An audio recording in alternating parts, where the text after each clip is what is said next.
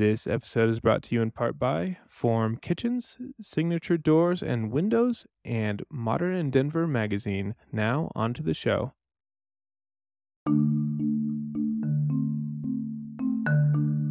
His point was you don't have to be an architect to affect change in the Hmm. built environment.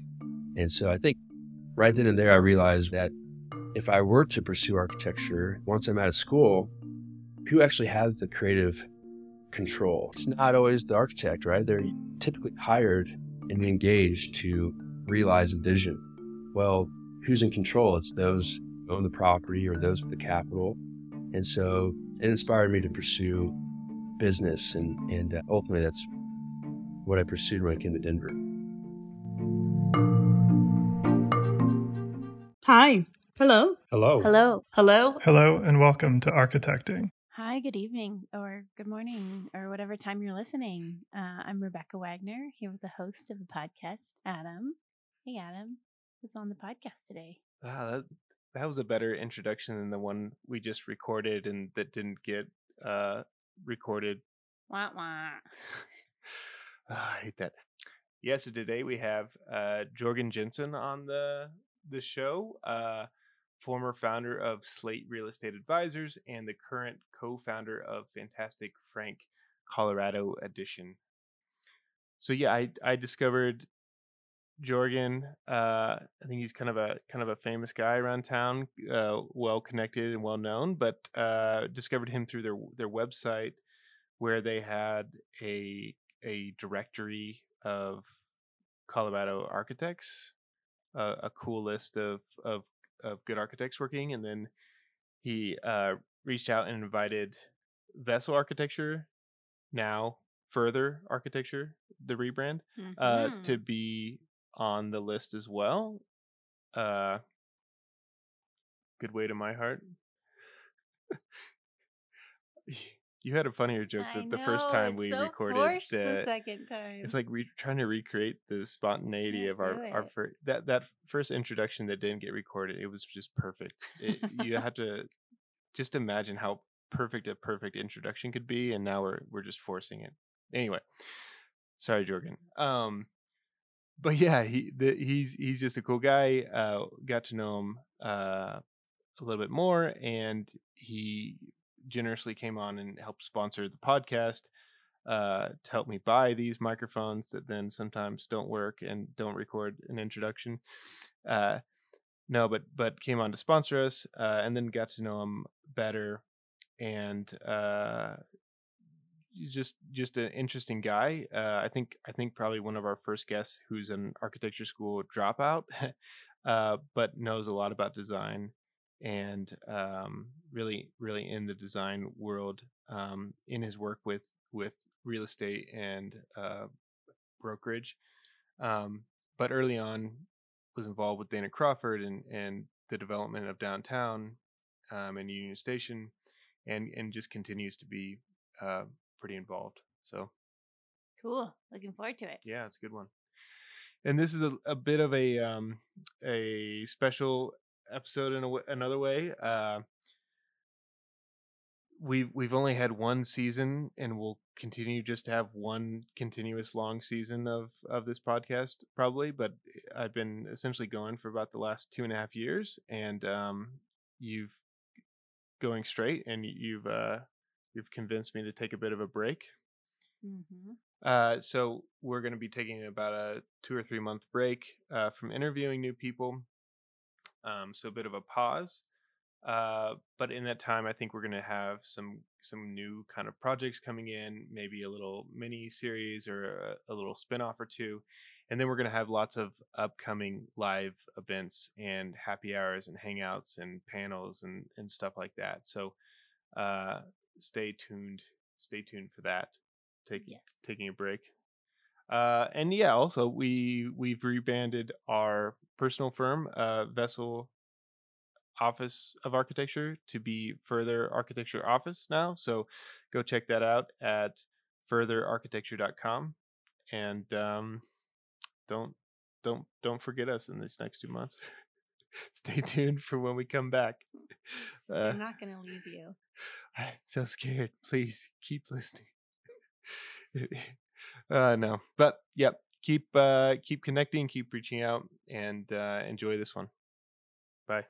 But first, here's a few messages from our sponsors. Hey, so today we have Michael Quinn from Form Kitchens on. Um, look, you know, we we all have kitchens. Most all of us want better kitchens. Michael, why why should we get Form Kitchens?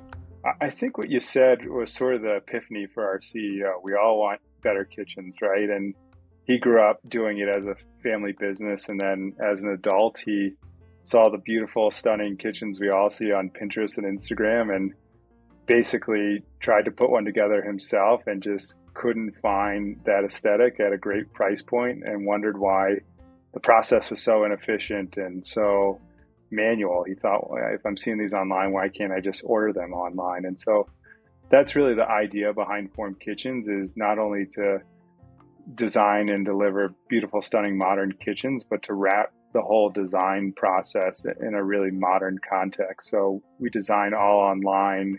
We've built our own software that powers the experience, and it's all really about streamlining and simplifying high end design. And then through a direct consumer model, really just making it more affordable and more accessible. Yeah. The great thing is that Michael uh, is here in Denver, so you can reach out to him as well. Uh, and if you're looking for more information, we have a special link for the podcast. You can go to social.formkitchens.com backslash architecting. Thanks for the partnership, Michael. Thanks, Adam. It, really cool what you've created over Architecting. We're excited to start to be a part of the community. And, and like you said, never hesitate to reach out. Uh, I love grabbing coffee, and you can shoot me a note at michael at formkitchens.com. Perfect. Thanks. And now, back to the show. Well, thanks for having me over to your cool little playhouse here. Yeah. A little, little hangout. It's, it's nice. You know, I was just here last night. I was gonna say a long time no see. I know. I know. Wait, what'd you have going? Well, well, first off, where are we at? And then what'd you have going on last night? So we're at uh, the headquarters for Fantastic Frank, Colorado. Um, Fantastic Frank USA. That's right, the first in the United States. But we're in Lohi at 17th and Central. We're in the Edge Lohi condo project. And uh, last evening we hosted our fourth exhibition. It was an opening reception for the uh, fourth exhibit that we've hosted in the Nook, Denver Smalls Art Gallery, at the corner of our office here. And uh, it was a great turnout. I was really, I think everyone was really pleased. Yeah.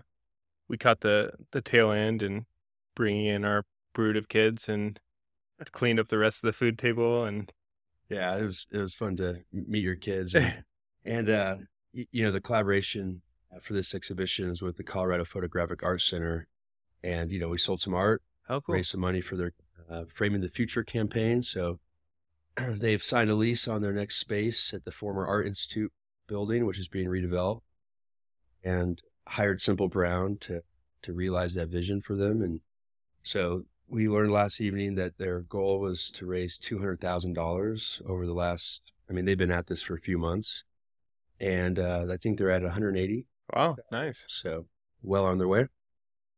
I hope that wasn't one of the pieces of art my kids uh bought. They like wrote down a bunch of numbers and turned it in and Oh, did they? no, no. We did we did have a big discussion about how to not touch art and yeah.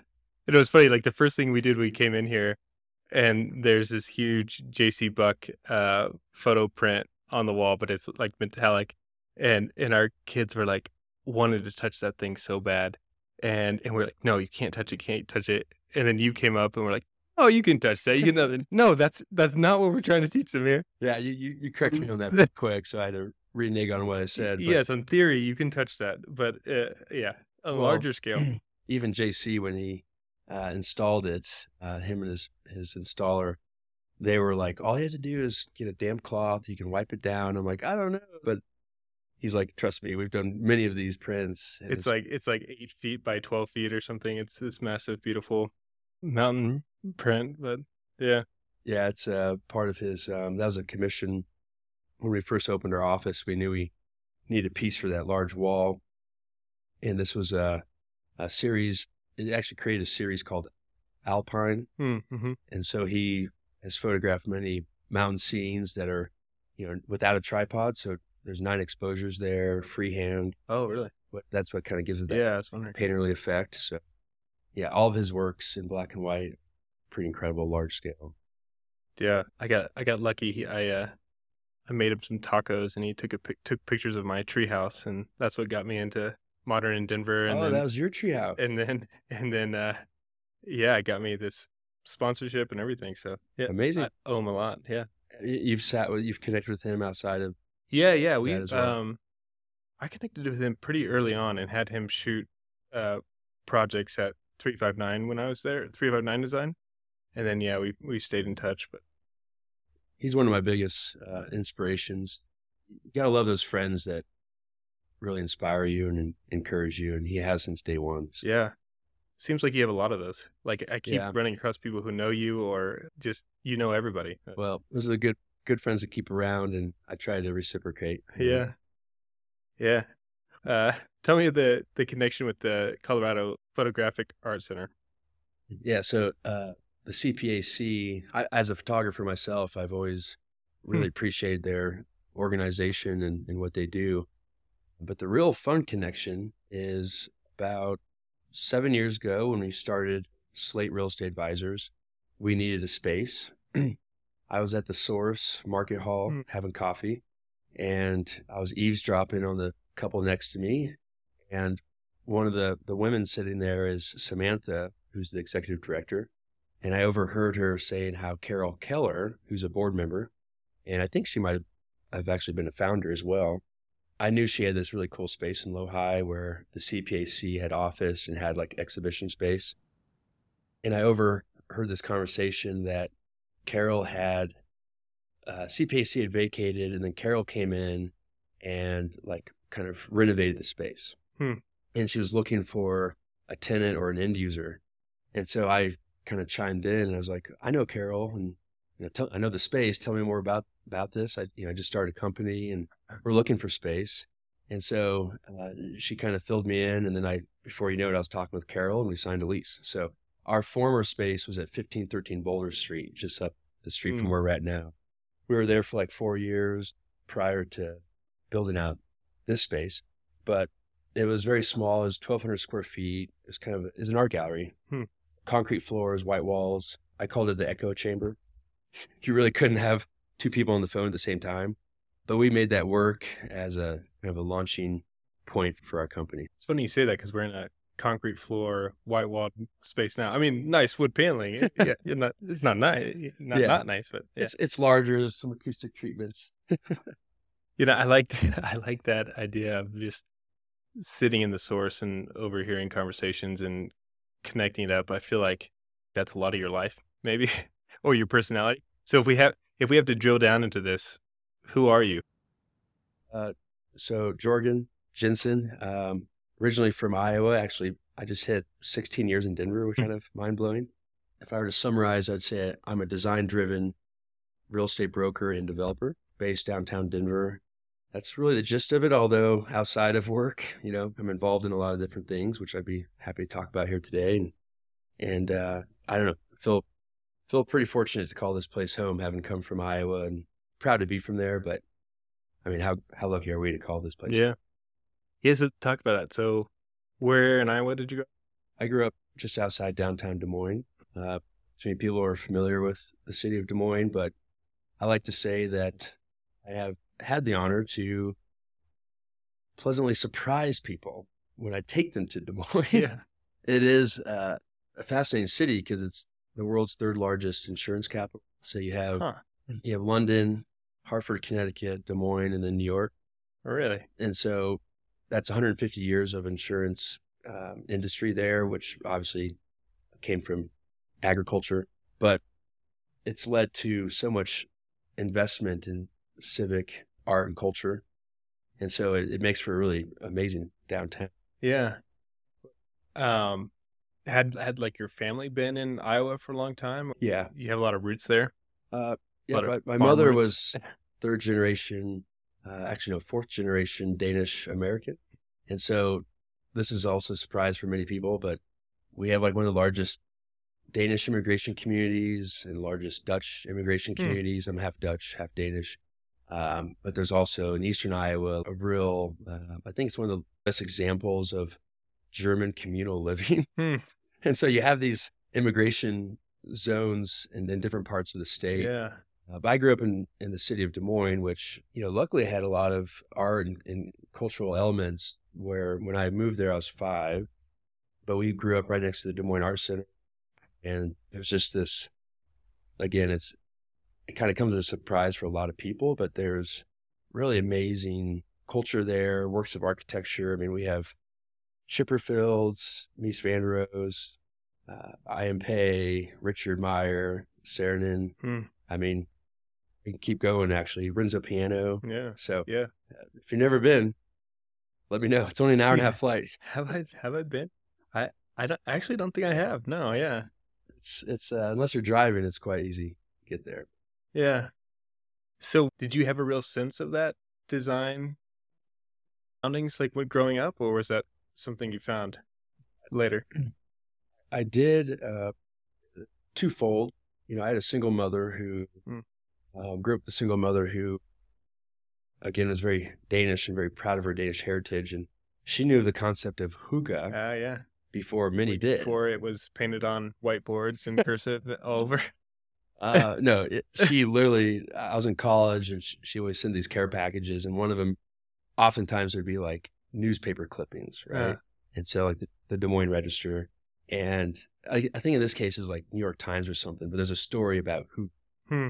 and now my good friends Alexandra and Kuhn uh, in Eagle-Vail run business called Hygge Life, and through connecting with them uh, and getting to understand the concept more, like how it really took off in America and maybe around the world, but it was actually that New York Times article. It all goes back to that article that kind of sparked this craze around hygge, which is, you know, the Danish concept of contentment, coziness. It doesn't really translate perfectly to English. Yeah. But anyhow, she knew how to create a home. She knew how to create spaces with comfort in mind. The second piece of this was my mentor, uh, my best friend's father. I met, I met my friend Ryan in sixth grade, and his father was what you would call a starchitect Hmm. locally. Yeah. Truly, he, Huh. uh, Kirk von Blunck of Herbert Lewis Kruse Blunck HLKB was this like massive firm that had received like international awards. He was one of the youngest fellows in AIA. I think he was like 39 or something. Wow. Uh, David Adjaye is another guy that was late 30s when he was initiated as a fellow. But that was really cool because I was always hungry and wanted to follow Kirk around, help him when I could. From sixth grade up until I went to college, I actually worked for him. I worked for him renovating buildings downtown Des Moines. He was one of the first to purchase and redevelop these large warehouse buildings in the historic East Village.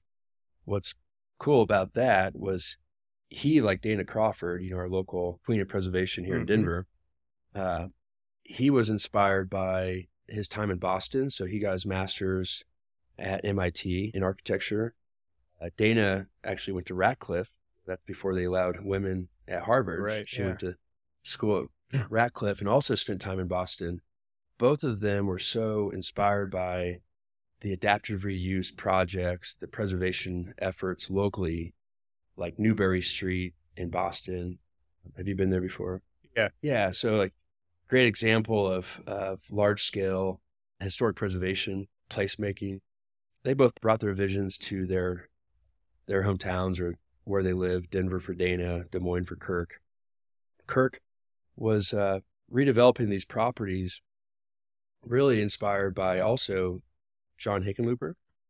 Uh, what was going on in Denver, I've learned later, actually inspired many cities across the country. So yeah, happy Just to- putting breweries into brick buildings. That's right.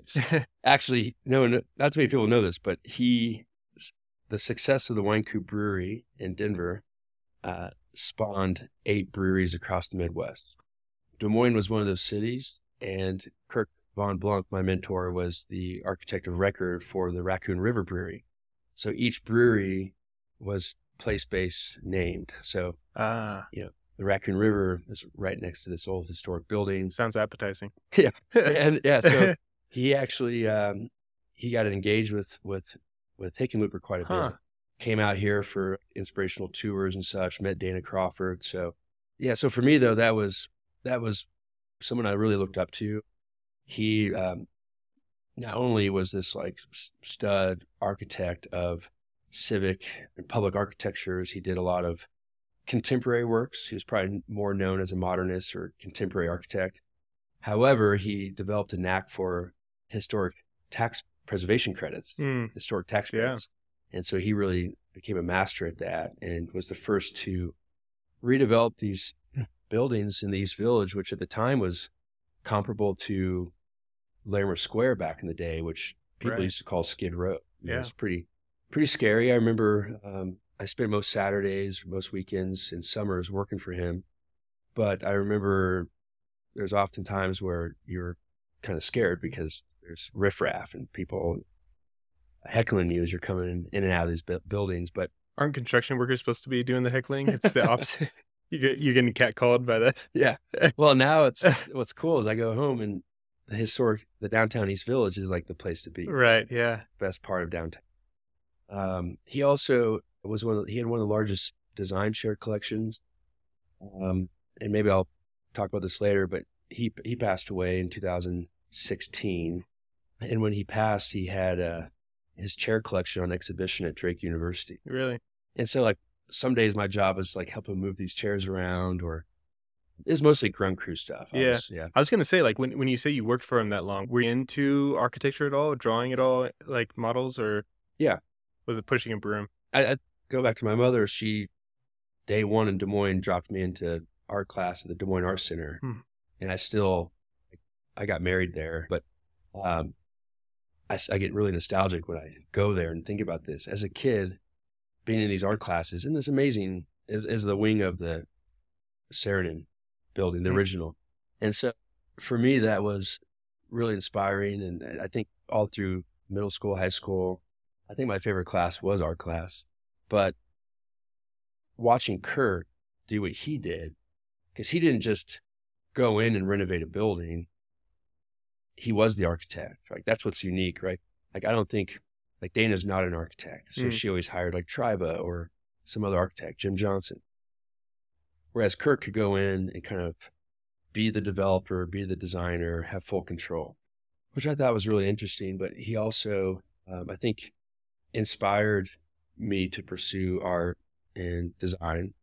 You know, just just being in his home, his art collection, the chairs, everything was a little all over the place. Like you know, I think a lot of creatives are not they're not always the most organized Yeah. people, and he would have like frames on frames stacked, and and and you start to understand what that was about. Well, he's been collecting since he was like really young, like in college.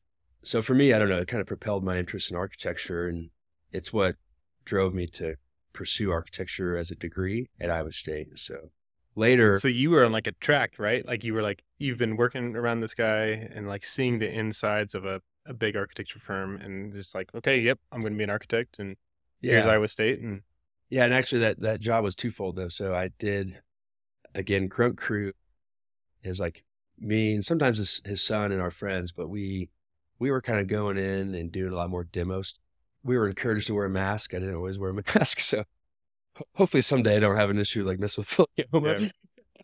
but he also at the same time he also had this really amazing architecture firm, and so I was again through mostly through high school when I worked there, but I got to see the ins and outs of, of like how this big studio practice existed in a downtown building. And, and, you know, I, if I had to guess, they probably had 100 people working there at one point. wow, yeah. So pretty inspiring as a, as a high schooler. Yeah. Yeah. And, and I mean, that's pretty unique A, to just have access to the architecture world. So I feel like, but then to see it from a principal's point of view at a hundred person firm, I mean, also very unique, right? And, and, and really getting into that. So, so yeah, so you, you keep saying what you started an architecture degree or started. So what what happened there? I'm, I'm a dropout. I'm an architecture school dropout. Um, they end up making the most money, don't they? The drop the dropouts. well, I uh, it was really difficult for me when I decided to to pursue business, and I was able, I, I flip flopped it. So I started off architecture degree, minor in entrepreneurial studies and business, and Iowa State University was, which is actually one of the top at the time, is like one of the top twenty five architecture schools in the country. Um, what was unique about their program was it's a five year program. The first year is design studio. Mm-hmm. That's it. So whether you're landscape, city planning, interiors, graphic architecture, everyone has to go through design studio to develop a portfolio. Yeah. And then most people go into the program knowing what they want want to pursue, but others didn't. So they would have that year to like figure it out and then submit a portfolio. So for me, that was a very rewarding first year of school because they really hammer you hard on how to like work with your right brain, not always your left. How to, I mean, you know the deal. You've been through it, like all nighters, Mm-hmm. building models, drawings, and I loved loved the creative process in that, and I, I really enjoyed that first year. Uh, it was halfway through my sophomore year where I ended up first summer in college. I ended up moving to Chicago and got a job at the on the floor of the Chicago Mercantile Exchange, which Hmm. at the time was the world's largest agricultural commodities exchange. Hmm. So here I am, 19 year old kid from Iowa, design major, working in the pits with all these traders. This is back when they had open outcry. And Did you just overhear a conversation in a coffee shop and get that job, or how, what? my best friends, my one of my best friends growing up through church and also Moines, uh, through high school or through school, her father's brother was Steve Brewer, Brewer Investment Group. I went out there. Uh, we went on a road trip to go to a concert at the House of Blues Eh, from Iowa. It's like a five minute drive or a f- five minute, five hour drive. And this guy, Steve Brewer, took us in. And by the time we were leaving to go home, he said, you know, if you want to come back here this summer, I can get you a job. Huh. And so it's kind of like an uncle connection. Yeah. Yeah. He connected me to uh, the founders of Spike Trading, and I took this job, and it was it was really crazy because, you know, I'm bottom of the food chain, not making a lot of money, living in Lakeview, like near Wrigley, taking the train at like 4:45 in the morning to get to work, not making much at all, but talk about an eye-opening experience, Yeah. right? Like it, it it truly was, and that was the second to last year of open outcry trading. It all went Hmm. And actually the the Merc, the Chicago Mercantile Exchange, ended up closing down and moved into the Board of Trade. So um, that was like the last of an era, Hmm. and I got to experience it. But I br- I bring it up because it, I think that time in Chicago, I ended up going back the following three summers. I did four summers there, and it really inspired me to pursue business, understanding that my passion was in architecture and design ultimately looking at Kirk as like this architect and developer. Mm-hmm. So I was inspired by that. And there was actually a moment where Kirk came to Chicago and to visit, and he and I were sitting in the amphitheater, uh, the Frank Gehry Amphitheater at the Millennium Park. Mhm. My office is right across the street on Michigan. He and I, we sat, we sat at that in the amphitheater in the chairs, and it's completely empty. I was starting to realize that I may go back to school and transition out of architecture. And I was really having a hard time with that. I was battling because I, I think from sixth grade on, I told everyone I knew and loved that I was going to be an architect and this is what I was going to do. And so I was really battling, internally battling with that, that decision. And here, here's Kirk, who's you know, amazing architect, right? He's my biggest source of inspiration and always encouraged me to pursue architecture. And he said, "Get out, get out." now." You know what he said, which it always stuck with me was here we are at the Millennium Park, and on the wall was this big sign, and it had all the donors. You know, you're seeing the Pritzkers and like all these families, you know, not just philanthropists, but like the architects, the engineers, the whole team. And there's probably a thousand names etched Yeah. into this wall.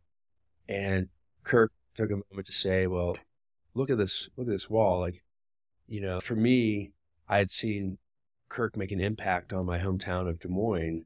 I always thought how cool that he can drive down the street and be like, that's my building I Mm. designed or that's my property I, I own. In terms of legacy, he had a built legacy. And I think that's kind of what drove my interest in architecture. And he's like, well, look at the sign. He goes, out of all those names, how many do you think are architects? Yeah. There's just a couple architectural firms and maybe their principals, but outside of that, like the whole point is it takes a village, right? Like there's truly all these people made this Millennium Park project happen, which was like a wasteland, you know, originally. And and so that kind of stuck with me. His point was you don't have to be an architect to affect change in the Hmm. built environment. And so I think right then and there I realized, well, yeah, that makes sense. And I also realized that if I were to pursue architecture, you know, once I'm out of school, it's who actually has the creative control. It's not always the architect, right? They're typically hired and engaged to realize a vision. Well, who's in control? It's those who own the property or those with the capital. And so, I don't know, it inspired me to pursue business and, and uh, ultimately that's what I pursued when I came to Denver. It takes most architects until they're out of school to discover that that bad truth. All of a sudden I felt okay about my decision. yeah. Uh, okay, so you were like, all right, you made the choice, you made the hard choice to get out. You probably didn't have any friends anymore because all your friends were in architecture school. they had to make new friends. Did a, a full business business degree, Mm-hmm. and then what? So you kept going back to Chicago in the summers, and then you graduated at some point. Yeah. So, like I said, I flipped it. So, I pursued a finance degree with a minor in design. So, it, it made for a great, like, at this point, I had to be, I had to go fifth year. So, I was a fifth year Mm. senior. But it made for a very interesting, like, last few semesters in college because I was going from like high level finance, marketing, business, accounting classes to you know, landscape architectural history, art Mm. history, I, I still pursued some of those courses at the design school. So it kind of made for this nice, for me, nice balance in the day. And then when I moved to Colorado, I, day one, I was, I was in sales. Um, I, I was raising capital for different real estate projects. This is about one year before the Great Recession. I graduated into this, uh, 2006, moved to Denver in uh, January 2007. So I pursued business, but I always had a creative bent, I guess. And I couldn't always realize that at work. So it came down to like, well, what am I doing outside of it? And I got really engaged initially with the Lodo District, the downtown nonprofit that, you know, exists to support businesses in the historic lower downtown neighborhood. And I got uh, really involved there. And, you know, it's more community development stuff, urban design stuff. But again, I showed up where I had interests, I had passions. And uh, within actually, in less than a year, Dana Crawford, I got to know Dana, and she had just formed the Union Station Advocates. Hmm. So she brought me onto the board in 2009. Hmm. and that was cool because I was like the only person under the age of like 40. I was 23. But yeah. um, that nonprofit existed to influence. It's like a citizens advocacy group, but it existed to influence the design excellence around the 19 acres of public space around Union Station. And uh, so that was kind of cool. You know, I'm I'm a young guy, just moved to Denver. Now I'm every 30 days I'm sitting down with, you know, Ken Schroeppel, who founded Denver Infill, and and so um, there was architects, developers, preservationists like Dana that were involved there. So I don't know. For me, that was a, a, great outlet. And that's just you getting here, boots on the ground, just networking, just meeting people, just flashing that smile, just think it's just just showing up. just showing up. Yeah. Yeah. I mean, that, that was really, um, that was a special moment in time because no one knew what the outcome was going to be for the actual Union Station Hmm. building. hmm and ultimately, you know, they decided to engage Skidmore, Owings, Merrill. I mean, all these big international East Coast, West Coast firms that, you know, in terms of for Denver, it was quite the honor to have them involved. So, you know, we we participate in all these meetings, and then like the goal was always to draft a position. So, like, what was our position on this as it relates to the public spaces, like the plazas and you know that whole entire redevelopment site? there's a lot of public realm to be considered. Yeah. So, yeah. So I don't know. At at an early age in Denver, it was it was really fun to be part of that process because you realize like what we're deciding to do here today is going to have this like lasting impact. And you know, anytime I go to Union Station now, I can't walk across the plaza or walk down the sidewalk without thinking about that whole Hmm. moment in time. So it it was pretty cool. That's a cool time to get there. Uh, you know, it's like I moved here in 16 and so it was already done. You know, it's like that's always been a thing for me that's done. For you of like coming in right before it changes and then having a hand in that has to be interesting and and also probably empowering too, right? It was. I mean, it was. Let's just put it this way: when I left Iowa State, I only knew one person moving to Denver, other than myself, and because everyone was going to Chicago, Minneapolis, back to where they grew up. Um, but there was this undercurrent of energy in Denver. I mean, FasTracks had just been approved, and it's like a multi-billion-dollar infrastructure uh, project with light rail, commuter rail, everything we see today.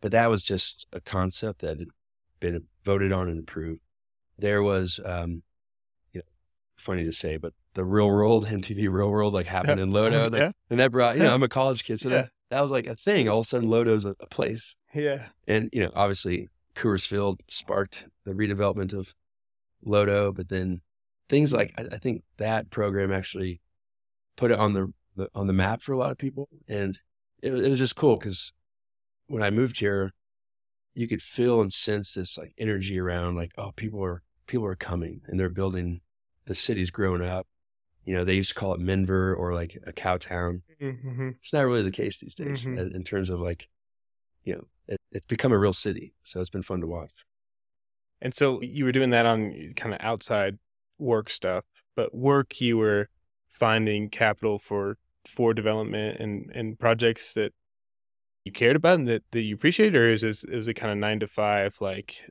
Yeah, it was, you know, so I got my Series 22, which is, it's like a securities license for direct participation programs, which is uh, real, like syndications. So Mm. whether it's like an oil and gas lease or a real estate deal, development project, you have to syndicate, you have to, you have to raise capital. So you have your general partners who we represented. We raise money for these different general partners. And then you have your limited partners who are the investors. right? Mhm.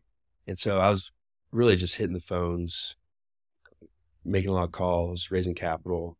But then, you know, the whole world kind of fell apart.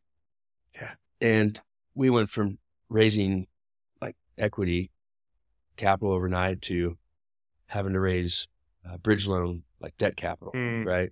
Just to keep these, uh, these contracts alive on certain projects. Specifically, it was uh, a land and water development company, Renaissance Land and Water. So they were buying agricultural uh, senior decreed water rights off the South Platte River between Evans, south of Greeley, out to Sterling. And they'd engineered a system to pull that water, collect the water, and provide it to cities in time of drought. And so it was a very visionary project. And, you know, I, I wasn't many options when the when the economic collapse hit. And we shared a space with this particular general partner. So like I was in the room with these guys every day. And so I, I just kind of went into survival mode and I was like, well, how can I help? And I ultimately spent a few years with them, became a small partner in, in that effort um, when I was like 27, I think, 20, 28. But, but then the Niobrara Shale, the whole fracking thing happened and all of a sudden they needed water for fracking and all of a sudden it just didn't feel right yeah. and uh, not to mention it was more rural versus urban. And I've always been like an urbanist, so so I I transitioned out of that. Thankfully, one of my mentors was Amy Harmon of Urban Market Partners. I would say she's hands down one of the most creative, visionary developers in, in Denver. Hmm. her father-in-law Steve Owen like redeveloped the Ice House Lofts Oh, yeah. and Streetcar Stables, I believe, and but she really integrated our community development with real estate development. I had an opportunity in that moment in time to go work for her, but it wasn't like I can just like jump into her real estate development projects. It's there's not always room for someone like me at that time where, you know, like her commitment was I'll let you participate in these conversations and meetings, but you know, you have to get your real estate license Yeah. um, so you can earn a living. So that's how that kind of started. Uh, yeah. So, anyways, it was it was really inspiring because she was doing really innovative stuff in the in terms of community development. So, as an example, she formed a metropolitan district that really had never been designed in this way previously, where you know there's certain things in a city that you have to get consensus on, and you have to get stakeholder buy-in in order to make change or make something happen. So at that point in time, the biggest eyesore in the city was the triangle at right across from the Denver Rescue Mission. Mm. Broadway yeah. intersects with Park Ave. Is that Arapahoe, I think? So that was a really problematic issue. One, it's so exposed to this, to all these passerbyers in their cars and, and, uh, there was drug use, gang crime, and it's homeless. It just was overtaken. And this is probably before you arrived here, so maybe Mhm. you don't recall this. Yeah. No. But- I know that spot. It just opened and exposed. And so through this metro district, she was able to really get that community buy-in and, and stakeholder buy-in and and uh, commitment to making a change there. So what you see today, Denver Urban Gardens manages that as a, a community garden Yeah. Yeah. but it's it's fenced in and you know so that was just another example of like early years in denver where you realize the power that we do have to actually you know make change and it's not easy it's like you have but you have to do this Yeah. to make our city better So, you, so you got that more hands-on or close experience of that kind of uh, development, and you're getting your license, and then what? I worked for Amy for a few years as a real estate broker. That kind of took off for me because I was pretty well connected downtown Denver, and I was able to you know help a lot of people like connect with their first homes and buy their first homes.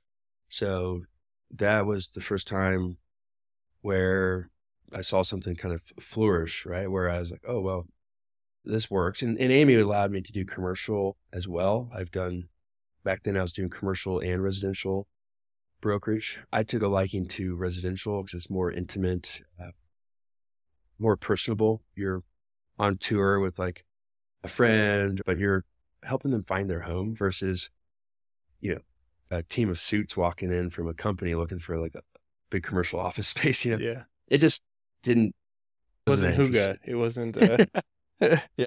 Well, there's a lot of value I, I learned in connecting people to space Yeah. that way and, and helping friends find the right space. Um, and so what happened was I realized that I was interested in design and I, I was tracking design, not just in Denver, but around the world and concepts really into like lifestyle brands, whether it's like a boutique hotel or that cafe or like wh- whatever it was. Like when I travel, I seek these concepts, right? and These Yeah. experiences.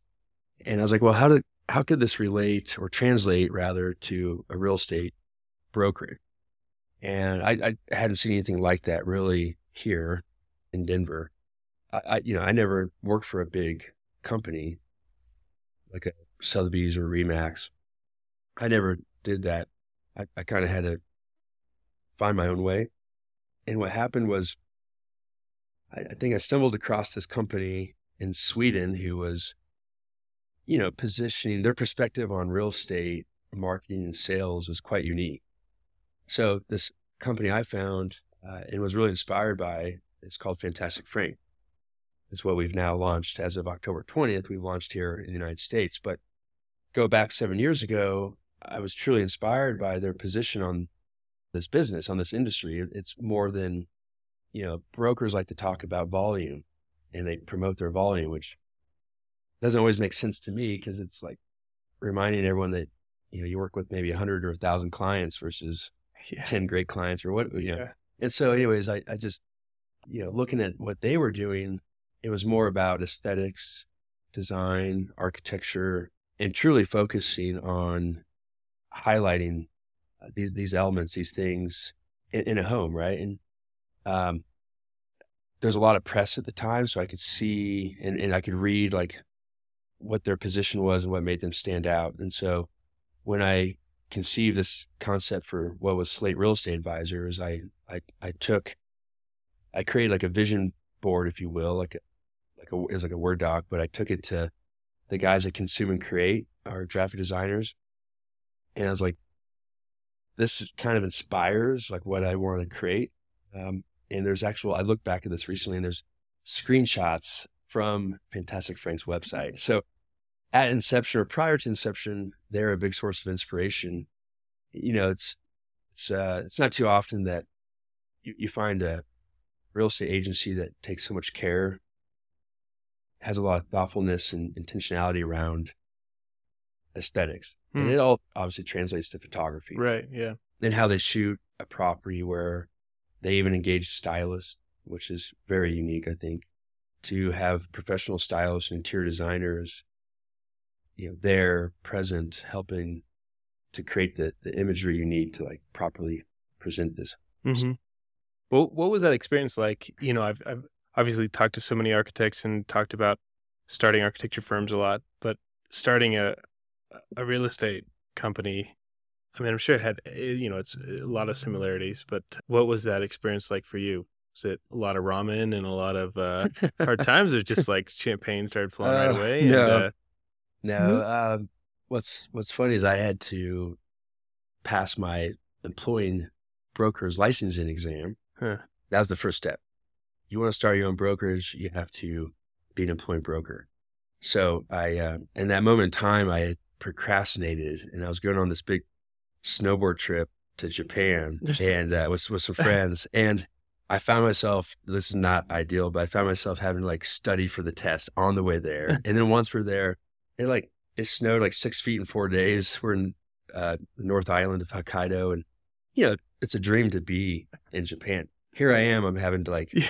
Sacrifice a day out on the on the hill or the slopes to take this test as an online test. you couldn't push it off a week. So you mentioned ramen. So yeah, I I passed the exam, different, it, ki- different kind of ramen. yeah, the real deal. yeah. No, but it was um, there's this there's this mo- moment where the guys were out s- snowboarding and I was at home taking this online test, and I I passed, and I realized in that moment like, well, now I can start my company. I'd already had like Hmm. vision for what I wanted to do, and uh, to celebrate, I went and got the biggest bowl of ramen I could find, and uh, it, it was a, a really uh, amazing day because. Uh, it, it was worth it, right? It's like, Yeah. okay. Yeah, Um, there you go. should, I should have done this before I flew out of uh, the country, but here we are. And it wasn't easy. I mean, I, what I'm talking about is at this point is just an idea. I knew, I knew that in order for me to realize this idea and this vision, I had to find a partner. Hmm. And, um, and that's kind of a long story, but I ultimately feel so blessed that I, I actually got connected to Stan Kinnis. And I think you met Stan last Yeah, night, yeah. right? So, um, Stan, who's very successful broker, he's been doing it. I think he's been a broker for like 25 years. Um, he's more of a condo project sales guy. He's, he works with developers and sells communities, and he's done that most of his career, including the Four Seasons, the 100 condos above the Four Seasons.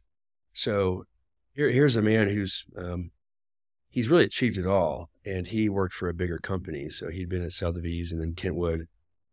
And he and I connected and around this vision around Slate Real Estate Advisor, like what it means to one, be a small boutique, be excited about being small and Yeah. not big. I think we're in a world where even architecture firms and definitely real estate brokerages, it's all about big, big, big, big, big. Mm-hmm. And I don't think there's, I don't see any joy in that at all. Uh, really understand it at all. But he also had this, um, he, he had more of an understanding of consumer behavior theory than I did. He, he put words and language to these concepts that I absorb and I I I live, but I never had a language set around it, Yeah. and he did, and so we ultimately really had a shared vision. And so for me, I think the the hardest part early on was finding a partner. I don't think it's fun or wise to try to do it on your own. Yeah. Like you're a great example of this. You have a partner in Connecticut, Mhm. right? And And I did it on my own one time and I stopped and did it again. Yeah. yeah, I think we need partners. Uh, it could be, it could be as small as like a graphic design uh, project, a branding project. It could be development project. It could be an architecture firm, a real estate firm, whatever it is. It's nice to be able to have a sounding board, like a partner, not only to like sharing the risks, right? And do something together, but I know that without Stan, Fantastic Frank wouldn't be here. Slate would never have been around or started the way it did. So it's just nice when you have someone to like check yourself, like Mhm. they'll check you and you can check them. Right. And and and fill in fill in your gaps, right? And uh push each other. I think what did he say last night? That you are the, the energy or the uh the vision of the company and you know, pushing it forward. And he's uh first in and first out or something. Writes He- checks or something. I don't know. of- yeah. He- he- I, I call him like the OG, right? The he's OG. the he's the OG salesman that uh, first of all, anyone that meets him will tell you like what a joy he is to work with or connect with, and he's got these uh, attributes of like a, a real mentor and leader. And um, I, I realized that in at the same time when I had started Slate Real Estate Advisors, I actually also was pursuing my first real estate development project. hmm. And that's another example where I definitely could not have done that on my own. Right. So back then, this is 2015, I was uh, three or four years into being a real estate broker, working at Urban Market Partners. I had an idea for Slate Real Estate Advisors. And, you know, one day my mother called me and she was really excited about this old building.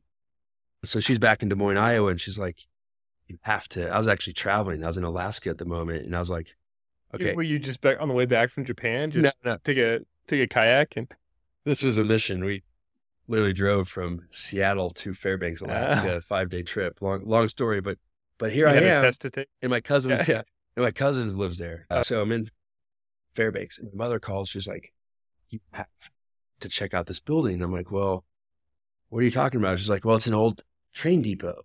Like, it's an old uh, Chicago Rock Island Railroad train depot." Well, she had so much enthusiasm. I wrote down the address, and uh, I think I got back to Denver actually, and I looked it up. Turns out it was an old rail car barn, so it's like uh, a repair shop for rail cars. Hmm. It wasn't a depot. The depot's like down the line a ways. Um, but it's a massive, massive building. And I looked it up and I found the listing and I contacted the brokers and they sent me a PDF. And I remember looking at this PDF. I'm like, wow, it's 26,000 square foot empty brick shell. That's bigger than the source. Yeah. And it looks a lot like the source.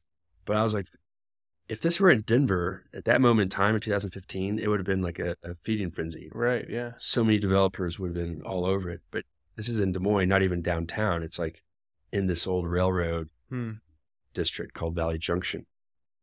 Anyhow, I looked at it and I was like, oh, well, wouldn't that be nice? But that's not my bag, I guess. So I closed it and forgot about it. Like, I'm not going to, you know, do anything. Yeah. I was just getting into, you know, realizing, you know, making money. so I was, I was like, no way can I do anything uh, with this. And so I forgot about it. But then 30 days later, my mother unexpectedly passed away. I had to go home and, and kind of manage that whole process. And, you know, I think it's like the day after her burial, it was like July 8th, 2015. I, I was like, well, you know, I'm definitely not going back to Denver for a couple of weeks. I'm going to stay here in Des Moines. And I'm the type where I have to like distract my, I have to put my mind on something Right. Yeah. you know, it was obviously one of the hardest points of my life. And so I pulled up that email and I was like, Hmm. contacted the brokers. And at the time, my email was coming from, you know, Urban Market Partners. So I looked like a developer. You know, you go to the website and it's like, She, she had she hadn't cut you off yet. Yeah. yeah. developer. yeah. and so I said, I happen to be in town. I would like to come tour the building. And I contacted a friend of mine who was a, a broker, a local broker I went to college with. And he and I went down there. And when we showed up, um, he was actually a residential broker. And I said, Here's a story. Like, I'm touring this building. I'm just interested in it. Um, you have, you're my commercial real estate broker. And I'm a real estate developer. So let's go. Yeah. Let's go tour this building. And we get there, and the owner of the building was there. And we walk in, and the owner knew my friend Colin's father, who just passed as well. And so, like, there's this crazy dynamic right as we walked in. And then uh, the owner of the building said, Well, what's your story? I'm like, Well, I live in Denver and I work for a developer, um, but I grew up in Des Moines. My mentor is Kirk Von Blunck. He goes, Well, I know Kirk. Kirk's been in this building three times. Hmm.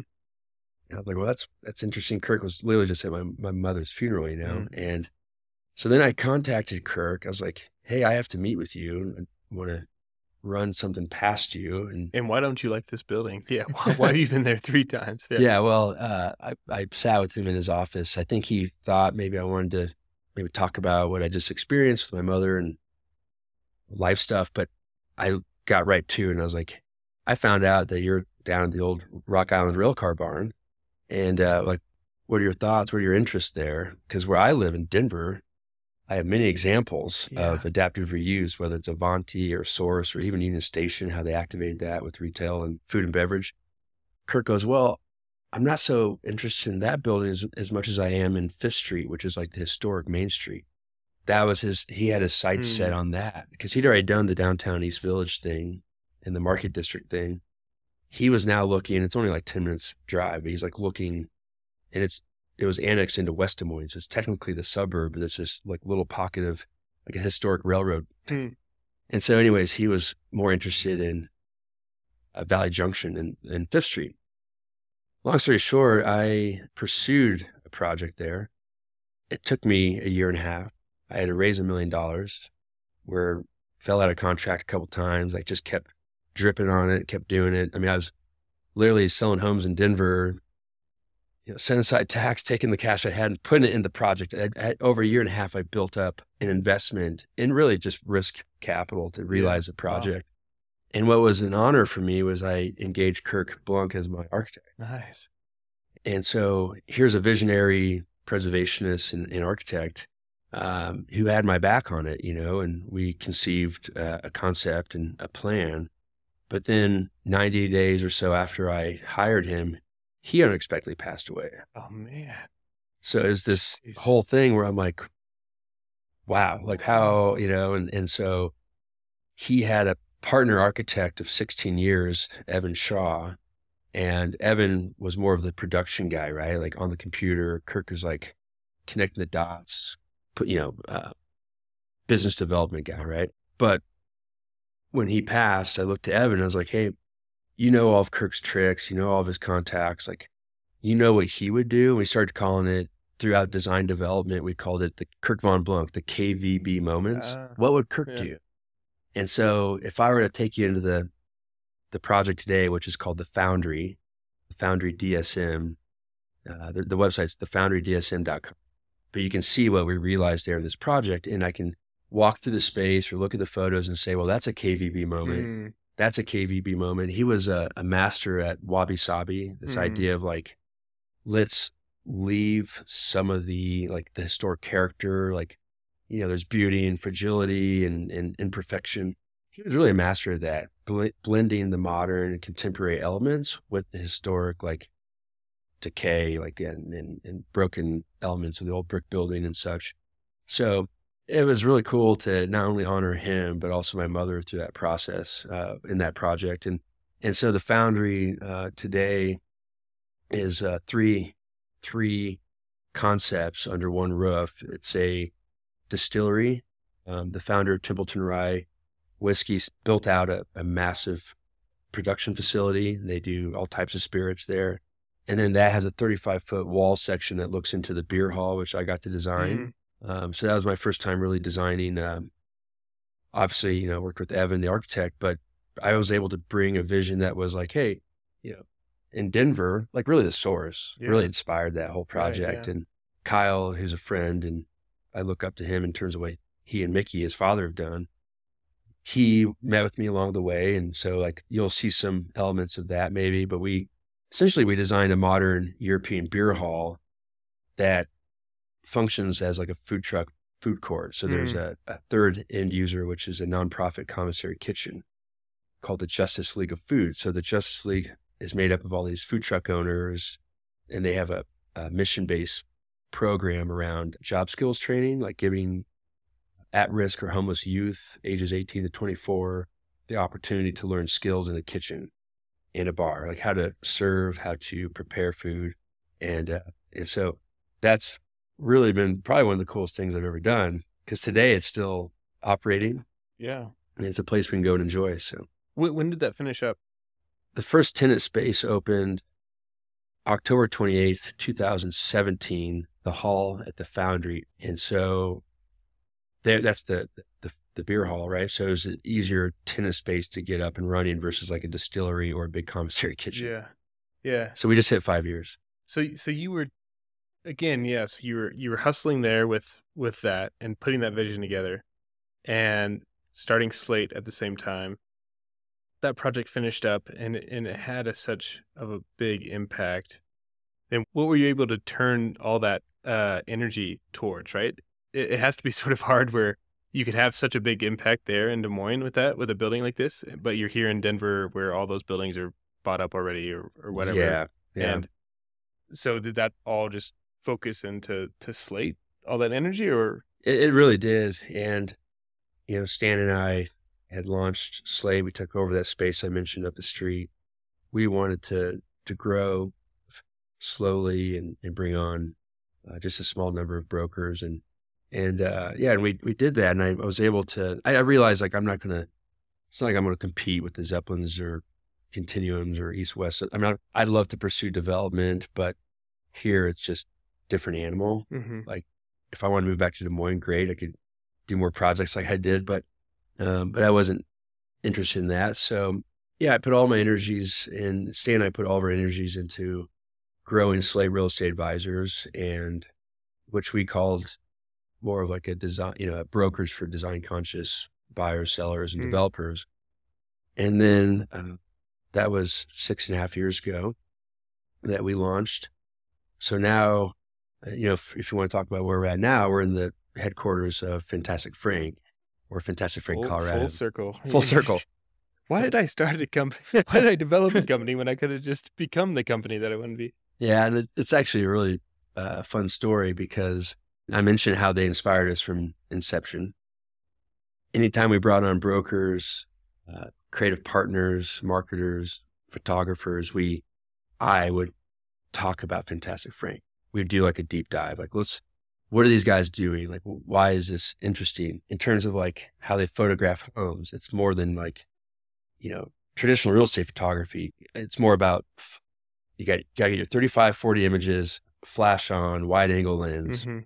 Here's the space. Here's the space. Yeah. Yeah, it's not, uh, doesn't really, it doesn't even really help tell a story of a space when you're, you're just kind of so zoomed out. Mm-hmm. And so they were really good at zooming in and like capturing these vignettes. I call them like little moments where like, here's how the light comes in and like hits the, the dining room table in the morning, or here's how like throughout the day, this space might shift with the daylight coming and going. And, um, and so it's more fun, right? It's like a creative process. How do you, how do you capture that? And actually the goal was to create imagery that sparks an emotion, right? Yeah. which drives interest in a property, get someone in the door to tour it and maybe fall in love with it. So that was something I was always interested in. And then Fantastic Frank did it really, that, that was their thing. And, um, you know, they took photographers from the editorial, commercial, fashion world and turned their eye to architectural, architecture design and interiors. So it, it did, it did create a very kind of collection, you know, whereas we need 35, 40 photos for the MLS, they're, they're selling homes with like 10 or 12 images or less. Anyhow, um, so that's over the course of like the last six and a half years. Well, my wife and I got married September 2021. And a week later, after we had our ceremony in Iowa, we flew to Copenhagen where we got engaged and we had a whole week in Denmark or in Copenhagen. And uh, we left open three days to go somewhere else. And, you know, you look at the map and the time, we're in the moment, we're like, well, you know, Oslo's here, Helsinki, Stockholm. And we ended up taking a five hour train to Stockholm and we had mm. three nights there. The first morning I woke up, I woke up pretty early that day and I was like, well, definitely want to stop by Fantastic Frank's office. It's like their first office. Hey, hey, you know what we should do on our honeymoon? Well, yeah, exactly. Because what happened was I emailed like their very like general inquiries email. I was like, "Hey, I'm in town. Um, I, I've been inspired by you guys for seven or eight years. I run a kind of a design led brokerage in in Denver, Colorado, and I, I want to stop by your office. But I thought as a courtesy, I should just email you and let you know." And of course, one of the founders, whose name is Sven, Sven got back to me within an hour, and he's like, "Well, everyone's out of the office today, but I'm here. Come on by." And so Sarah and I were like doing something kind of touristy in the moment. I recall it was like a beautiful fall day, but all of also it kind of got like overcast and rainy. So it's like it's what you might expect from like a day in Stockholm. Yeah. And I was like, I go, hey Sarah, uh, I got a car outside. We have an Uber outside. We have to go. We have to go meet this guy. And she's like, what? I've got a special surprise for you. I'm like, it'll only take you know 15 minutes to get there. We'll take an hour and she's awesome because she was all about it. And uh, and we went and met with Sven, and we sat there for an hour or an hour and a half, and talked about their plans for expansion. Which at that point they're in ten cities in Europe. Today they're in twelve or thirteen in Europe. And he told me that they wanted to come to the United States. Their position on the United States is that we've become one of the most design hungry countries in the world. And I think we've always and we've always looked to Europe, right? Americans Mhm. have looked to Europe for design, fabrication, engineering, from the cars we drive to the clothes we wear, and now like kitchens and architectural elements in our homes, right? But um, furniture. So they had a, their goal was to come to the United States, but that was like a 2024 thing, or maybe late 2023. Well, then in April um, of this year, I got an email from Sven. He's like, "Hey, uh, we're ahead of schedule. We just formed our U.S. corporation, Fantastic Frank Americas. We'd like to, you know, we're talking to a group in New York. We'd like to talk to you. If you're interested in that, let's jump on a call. So Stan and I had a, a really uh, amazing like first call with these guys. By the time we're done, they're like, how soon can you meet us in New York City? So they came from Sweden. We came from Denver and we, we, we met there at the Standard Hotel and had a, a full day of meetings and went out for dinner. You know, for me, this is like a dream, you know, like this is so exciting. Yeah, And like Stan, in Herzog and de Meuron building, and uh, yeah, yeah, exactly. And Stan was really excited too, you know, like it was just fun for us at this point. It's just an exploration. It's not like we're going to go do this. We're going to pursue this path. It's like, no, we do everything with intention and, and we take time to figure out next, like what we want to do. And so he and I had that first meeting and then we had 90 days to, you know, we signed a letter of intent. We had 90 days to really explore um, what this could look like. And a big part of that for us was studying our competition here, just to understand as a small firm, we obviously don't have the support network in, in our office that like bigger firms have. So how do we match that level of service for our people?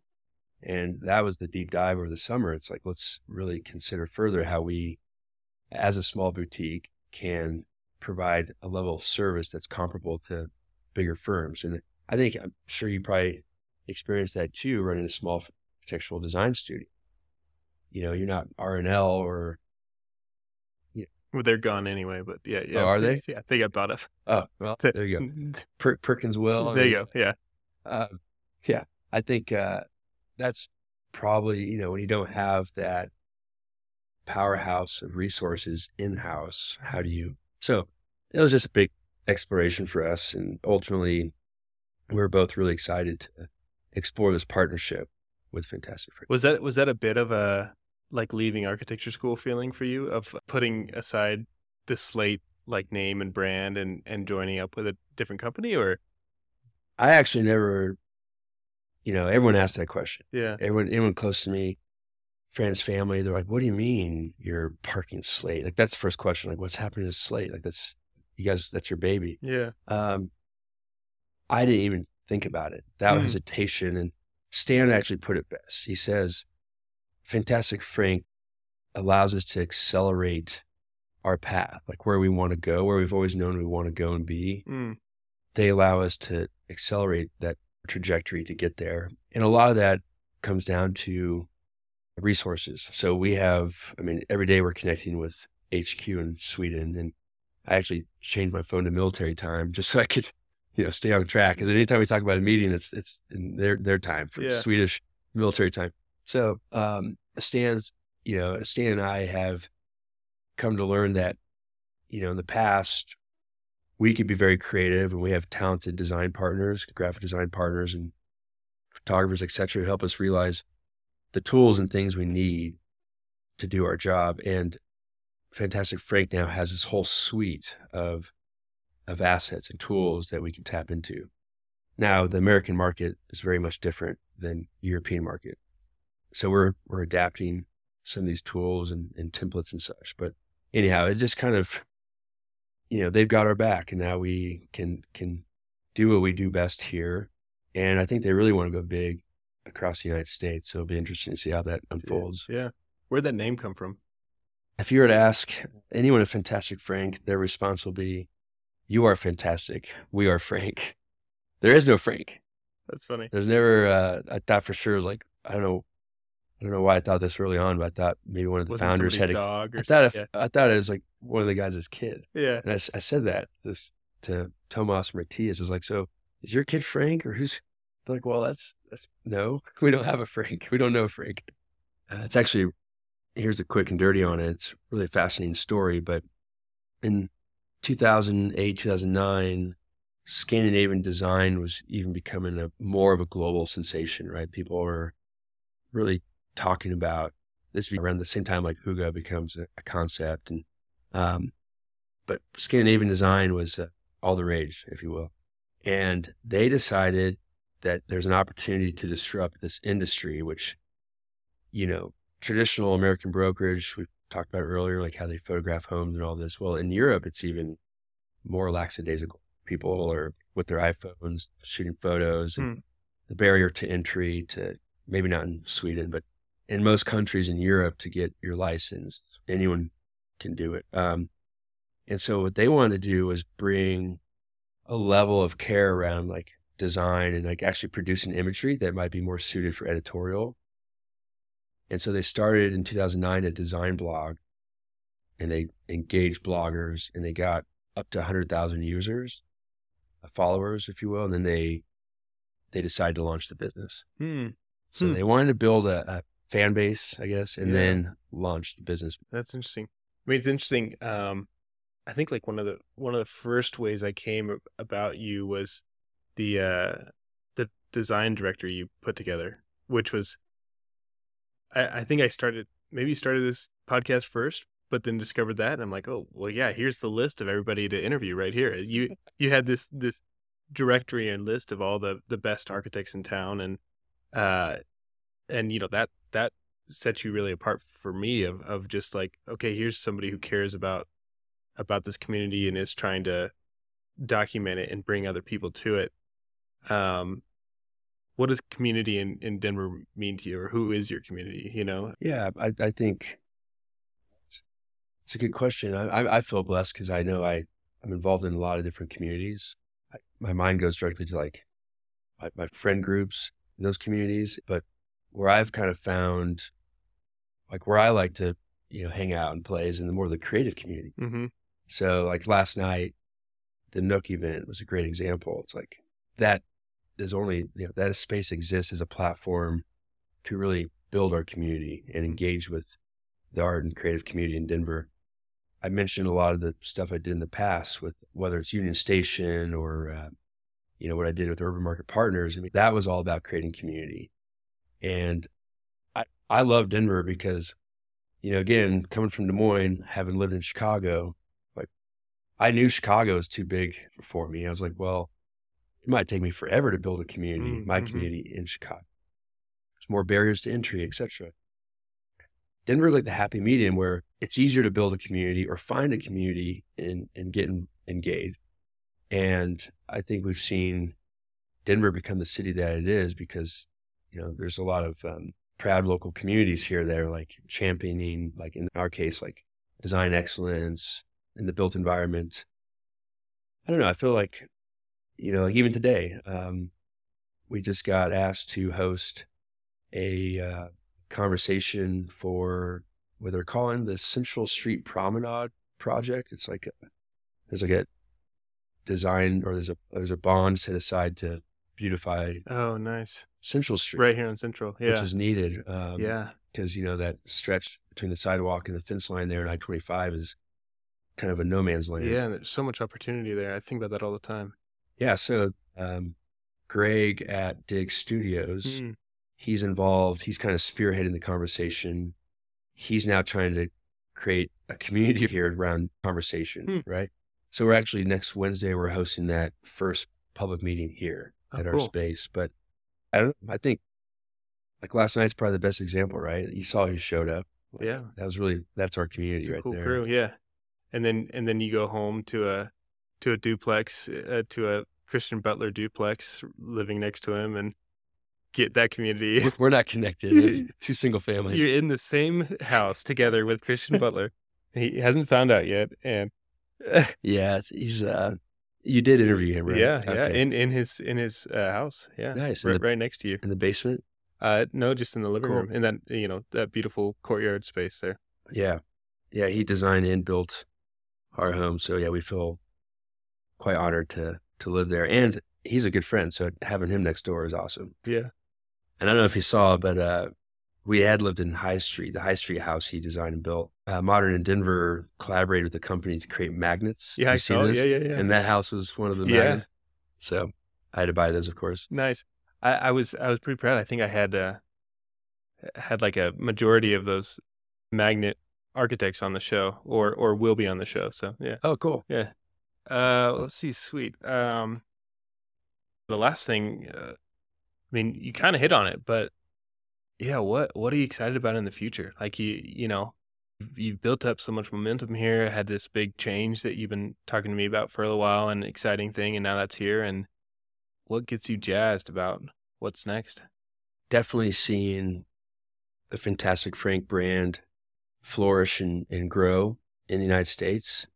I can think of um, a few different markets where they'd be so fitting from Chicago to Austin, Park City, Portland, Seattle. So I, I think they want to grow in this way. Um, they want to grow in this in this country. So I'd love to help make some of those connections and uh, maybe start those conversations. I'm also I'm really excited about my next development project. It's a personal one. I'm Mm, developing a very modern cabin north of Steamboat Springs. I'm most excited about this this project because it's it's one that I'm kind of pursuing personally as as a mountain home. So we just closed on five acres north of Steamboat in Clark, Colorado. It's about 25 minutes north of Steamboat. And uh, friends of mine who I bought the property from, they're building a cabin, and then a friend and I are building our cabin for our families. And we've wor- uh, we're working with Brian and Kevin over at Effect Architecture. yeah, yeah, good guys. So, um, it's a good, it's going to be 1800 square foot cabin Mm, and it's on this perfect pitch on this totally perfect Colorado like wilderness on on the Elk River. Can't see your neighbors. I mean, my friend who's building his cabin will be nearby, but yeah, I'm really excited to to kind of realize that. I mean, they kind of conceived the structure and the form where I get to play and have fun is on the interiors. So we had our first uh, one-on-one meeting yesterday around like what I want to do in the cabin versus what they're going to do next door. So, yeah, so I'm excited to see that project come to fruition, and and uh, it's another opportunity for me to create, you know, place in this case, totally disconnected in the Colorado Rockies. yeah. Well, sweet. You know, I I just uh, again, yeah, I, I think from the design directory connecting with you, and then you were very gracious and and fun just to connect with, and then supporting the podcast as well. And uh, yeah, I just I appreciate you helping us come alongside and helping us build this community and uh, all the the things you're doing to inspire and promote design here. And I'm excited to see uh, where you keep taking it. So thanks for coming on. Thank you so much. Thanks for having me. You can visit architecting.com, that's architect ing.com, to see images from this week's guest. And please rate and review the show wherever you listen to podcasts. Have a great week and keep connecting. Hi, I'm Eli. This show is made by my mom and dad and these people. Heidi Mendoza. Aaron Best. Kyle Bruner. Emily Childs. Trevor Motzko. Zach Huff. Rob Cleary. All right, let's get a coffee. See ya.